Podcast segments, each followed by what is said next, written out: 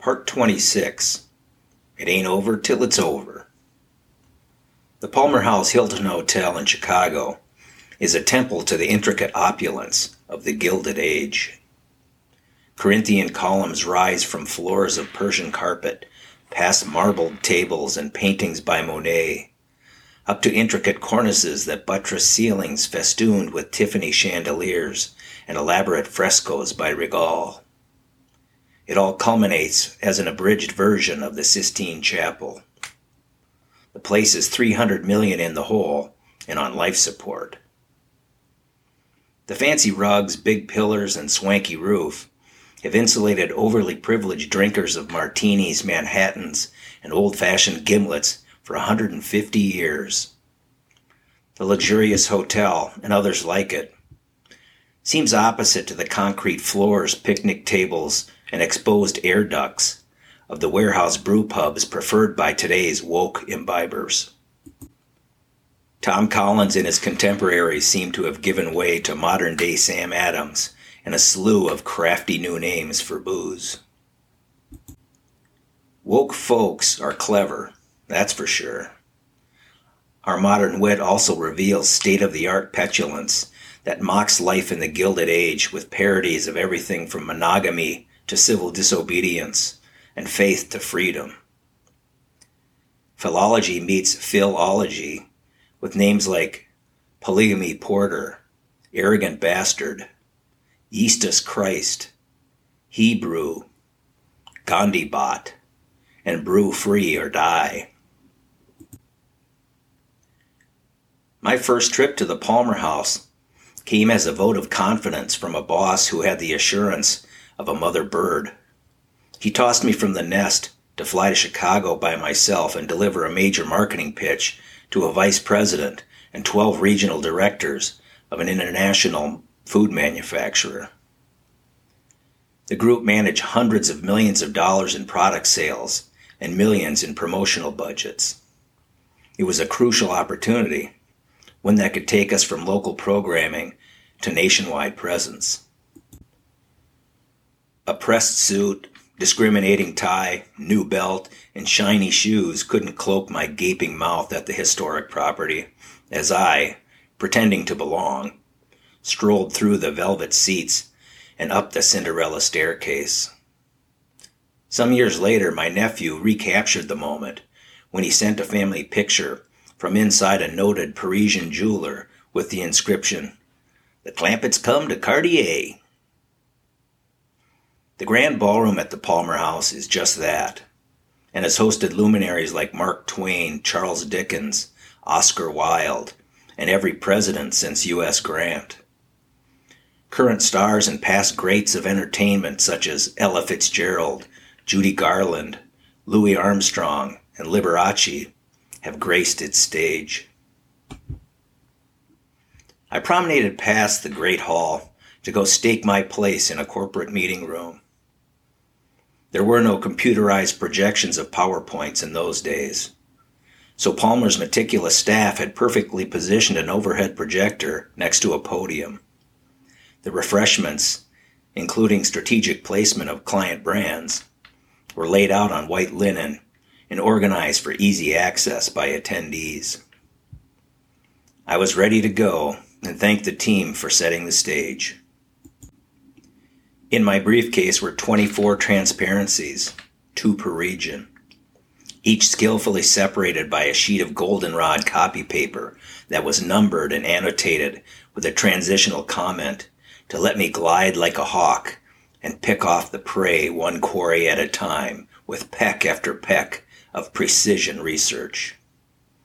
I carefully extracted the presentation from the case and removed the protective folder. Attendees arrived early, so I set down the contents to greet them as they entered. We chatted and refreshed till the time was at hand. I stood before the Lord of Budgets and, his apostles of marketing to be judged. Brief intro and overview. So far, so good. On to review the stack of plastic transparencies on the projector that would seal the deal. I looked down at the sheets to see the load had shifted. Why hadn't I moved them to the podium before the guests arrived? I thought.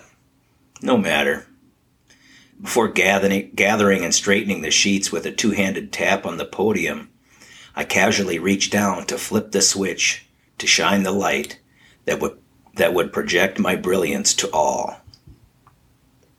Plastic is slippery.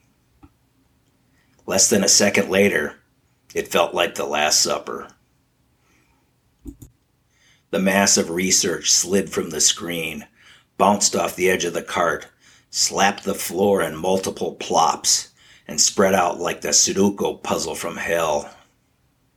My forehead lit up like a high density airplane warning light atop the Hancock Tower. My earlobes looked like cherry tomatoes. And the apostles did their gracious best to keep from howling in laughter at my brilliance. I awkwardly stepped around the podium, bent over, and desperately pawed at the jumbled numbers as I attempted to reestablish confidence and competency with a series of ums and ahs The VP spoke up before every lower lip in the room was bitten clean through. Hey, he said, leave that shit on the floor and wing it. We'll look at the numbers later. I stood straight just before every drop of blood had reached my head, then picked up a glass of water that shook in my hand like a Yahtzee dice cup. I took a pull, a deep breath, and looked around the room at faces that were smiling with me, not at me. The situation became irresistibly comical, and I had nowhere to go but up. It became another of life's blessings in disguise. I was forced to conversationally deliver information I knew quite well, rather than recite boring statistics from spreadsheets.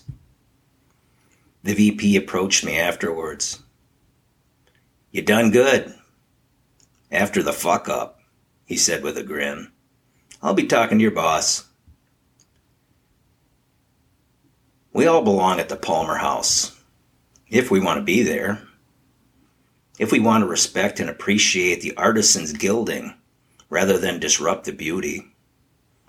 If we want to admire the craft rather than spite the long dead faces of those who commissioned the creation.